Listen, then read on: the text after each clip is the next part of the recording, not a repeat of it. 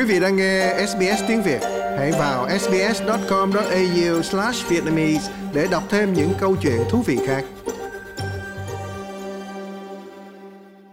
Cuộc sống tại một khu mỏ ở vùng nông thôn Queensland đã dạy cho Florence Drummond cách lái xe tải lớn và vận hành các thiết bị hạng nặng. Nhưng quan trọng hơn, cô cũng biết được những câu chuyện đầy cảm hứng của các phụ nữ thổ dân như chính bản thân của cô. When I really started to spend khi thực sự bắt đầu dành nhiều thời gian cho những người xung quanh mình, bạn sẽ biết và bắt đầu quan tâm về họ. Họ đã trở thành gia đình của bạn, người cùng làm việc với bạn. Thế nhưng điều khiến tôi thực sự bắt đầu chú ý hơn cả, đó là rất nhiều người thổ dân không bước lên các vị trí lãnh đạo sau nhiều năm.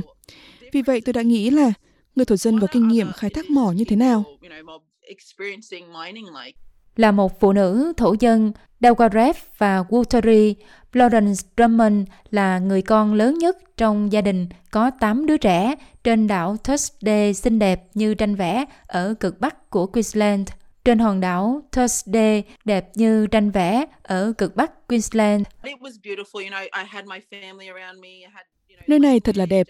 Bạn biết không, tôi có gia đình ở gần. Tôi nói tiếng bản địa. Tôi có tất cả những điều đẹp đẽ này. Và chỉ khi tôi chuyển đi, thì tôi mới thực sự cảm thấy ý nghĩa với danh tính của tôi, con người tôi cũng như sức mạnh mà tôi hiện có.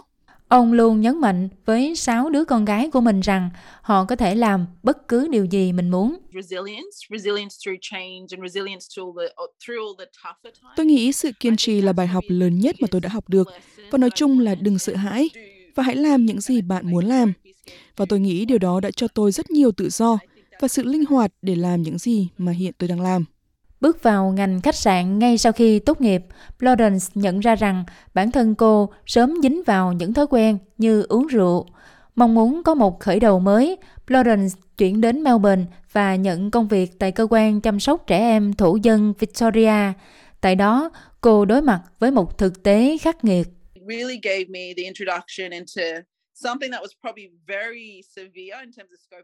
Nó thực sự giúp tôi biết về một thứ có lẽ rất khắc nghiệt trong phạm vi tiếp xúc cộng đồng, bởi vì làm việc ở một nơi có rất nhiều nghiên cứu điển hình về những điều khủng khiếp, những thách thức rất thô, rất thực. Thật tình mà nói, tôi không thực sự chuẩn bị cho điều đó. Lawrence khao khát được trở về quê nhà cùng với gia đình và góp phần giúp đỡ những người xung quanh. Đó có lẽ là nơi mà tôi thực sự phản ánh đam mê của tôi, là đóng góp cho cộng đồng của mình, bởi vì có rất nhiều thử thách mỗi ngày. Hành trình khai thác mỏ của Florence bắt đầu ngay sau đó. Cô chuyển đến Queensland, nơi anh họ của cô làm việc tại thị trấn Weipa. Thành thật mà nói, tôi không thực sự biết có một mỏ ở Weipa. Tôi biết về việc khai thác, thế nhưng tôi không biết bất cứ điều gì về sự tham gia của người thổ dân.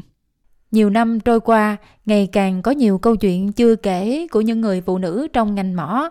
Năm 2017, sau 4 năm làm việc, khi bắt đầu lái xe tải, Florence và em gái của cô đã quyết định tạo ra một nền tảng cho tiếng nói của phụ nữ thổ dân trong ngành khai thác mỏ và nền tảng có tên gọi là iWimbra. Khởi đầu là một trang Facebook, Florence cảm thấy khó xác định chính xác cách mà cô muốn khơi dậy những cuộc trò chuyện. Vì vậy, chúng tôi bắt đầu chia sẻ một số câu chuyện của những người mà chúng tôi biết. Chúng tôi chỉ nghĩ là làm thế nào để bắt đầu giới thiệu lẫn nhau và chia sẻ câu chuyện của mình. Sau đó mọi người có thể tham gia hoặc muốn chia sẻ câu chuyện của họ. Đó là những gì mà chúng tôi đã bắt đầu làm iWimra từ đó đã phát triển thành một cộng đồng bao gồm hàng ngàn phụ nữ trên khắp nước Úc Mặc dù công ty khai thác mỏ có tỷ lệ nhân viên người thổ dân cao nhất trong tất cả các ngành, 90% các công ty khai thác được niêm yết công khai, không có chính sách tương tác với người thổ dân.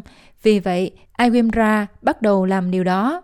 Nền tảng này hiện hợp tác với các ngành khai thác mỏ để liên tục nâng cao nhận thức về người thổ dân và cư dân trên eo biển Torres, đặc biệt là phụ nữ.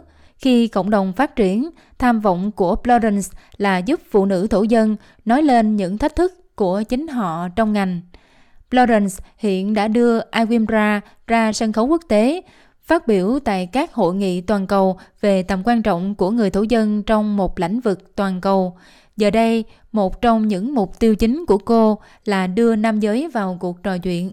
Florence đặt trọng tâm vào sự đóng góp có giá trị của phụ nữ thổ dân và mở đường cho những người sau này. Chúng tôi đang hướng Iwimra tới việc mời những người đàn ông, bởi vì như tôi đã nói, tất cả chúng ta đều có trách nhiệm và nó phải là một giải pháp, một quyết định và hành động sáng suốt trong tương lai. Like, share, comment. Hãy đồng hành cùng SBS tiếng Việt trên Facebook.